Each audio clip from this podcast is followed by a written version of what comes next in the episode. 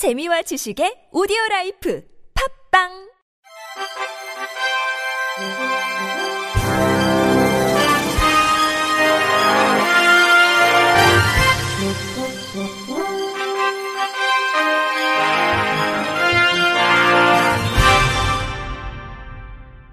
청취자 여러분 안녕하십니까. 8월 셋째 주 주간 KBIC 뉴스입니다. 장애를 이유로 장애 학생의 점수를 부정적으로 조정해 탈락시킨 진주교육대학교에 교육부가 가장 강력한 처분인 2022학년도 입학 정원의 10% 모집 정지를 통보했습니다.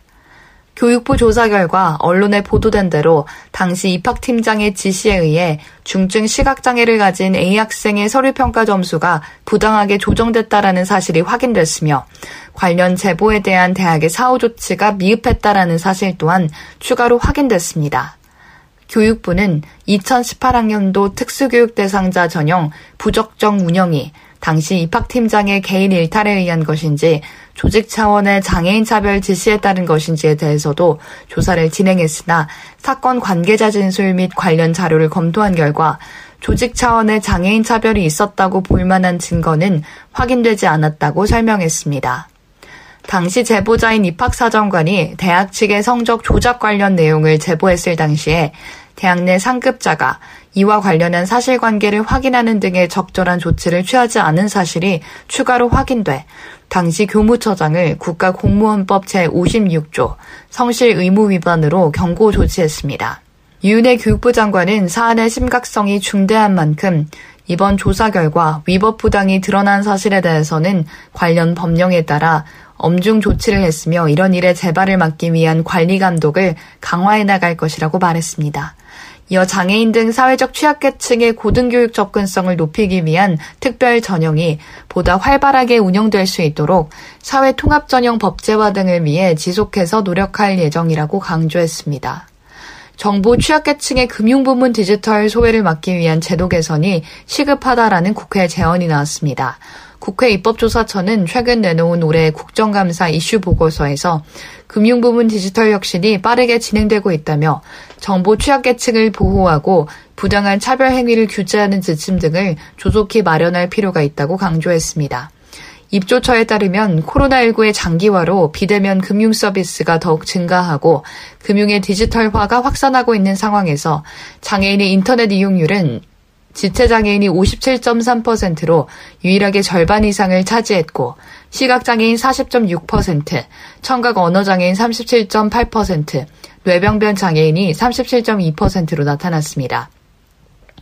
앞서 방송통신위원회 과기부 등 5개 부처는 지난해 8월 디지털 미디어 소통 역량 강화 종합계획을 발표하고 온오프라인 미디어 교육 인프라를 전국적으로 확대하고 찾아가는 교육 서비스를 제공하겠다고 밝힌 바 있습니다. 이를 통해 나이와 계층, 지역으로 인해 디지털 사회에서 소외받지 않도록 교육 인프라를 구축하고 디지털 공동체를 조성한다라는 방침입니다. 입조처는 금융위원회도 관계부처와의 협업을 통해 교육 인프라 및 디지털 공동체를 구축하는 등 금융부문 디지털 소외를 방지하는 방안을 모색할 필요가 있다고 주문했습니다. 고용노동부는 추경 예산 확보와 관련해 장애인 취업 성공 패키지, 장애인 인턴제, 장애학생 취업 지원, 중증장애인 지원 고용 등의 사업을 확대한다고 밝혔습니다. 이에 따라 고용시장 위축의 적극적 대응을 위해 장애인 취업 성공 패키지 대상 인원을 만 명에서 만 천명으로 확대하며 장애인 인턴제 대상 인원도 400명에서 600명으로 늘릴 방침입니다. 또 장애 학생의 졸업 후 원활한 사회 진입을 위한 진로 지도 등을 위해 서비스 제공 대상을 5천명에서 7천명으로 확대하며 중증장애인 취업 지원을 위해 중증장애인 지원 고용 사업 대상 인원도 5천명에서 6천명으로 늘릴 계획입니다. 뿐만 아니라 고용노동부는 근로지원인 및 보조공학기기 지원 확대와 중증장애인 근로자에 대한 출퇴근 비용 지원에도 나섭니다.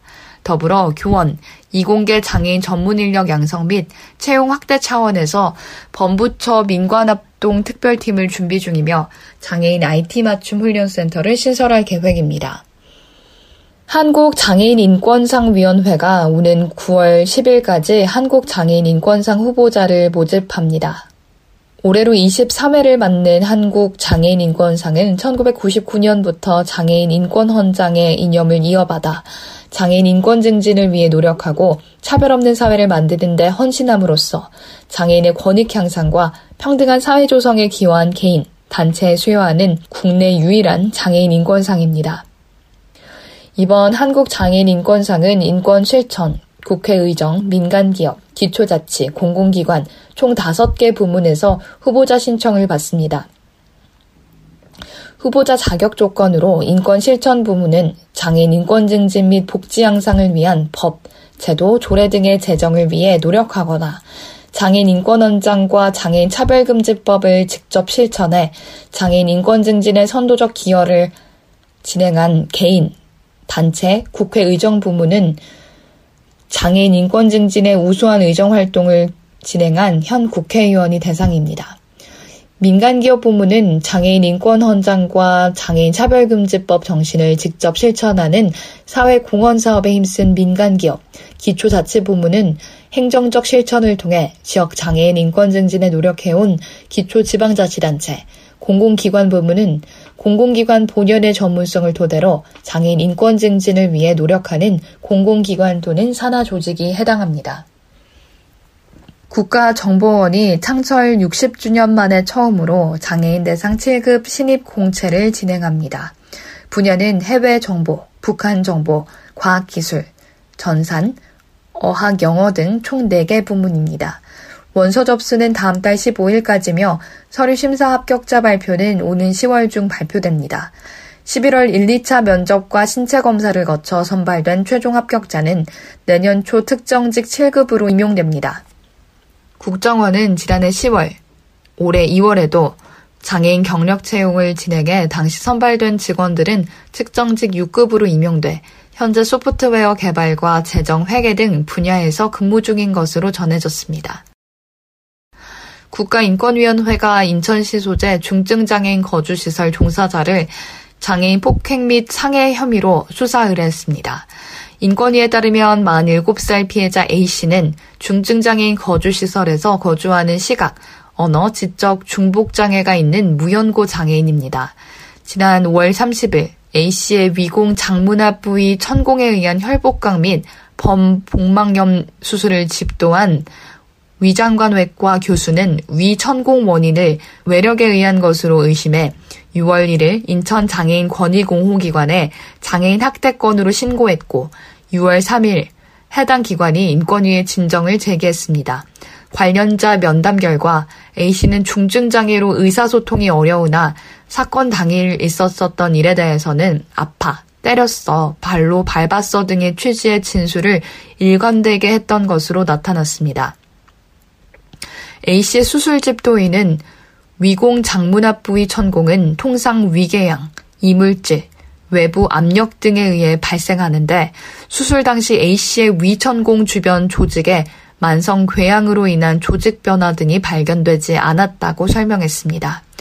해당 시설 복도에 설치된 CCTV를 열람한 결과 5월 30일 오전 8시경 A씨가 시설 종사자에 의해 억지로 남성 휴게실에 끌려 나갔다가 나온 후 갑자기 식은땀을 흘리면서 복통을 호소한 사실이 확인됐습니다. 해당 종사자를 상대로 한 조사에서도 남성 휴게실 내에서 제압행위 등 일부 물리력 행사가 있었다라는 진술이 확보됐습니다. 한국장애인개발원이 유엔 장애인 권리협약을 알기 쉽게 풀어놓은 교육 콘텐츠를 온라인에 공개한다고 밝혔습니다.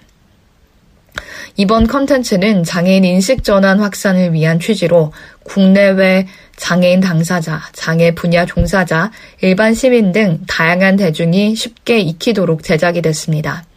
교육 내용은 장애인의 권리는 무엇인가를 시작으로 생명권, 평등과 비차별, 교육, 건강, 근로, 고용, 문화생활, 장애인의 권리를 지키기 위한 국제사회 노력 등 12개 항목으로 구성됐습니다. 각 교육을 쉽게 이해하도록 사례를 들어 설명하며 한국어와 영어 두 가지 버전으로 제작해 외국인도 배울 수 있도록 했습니다.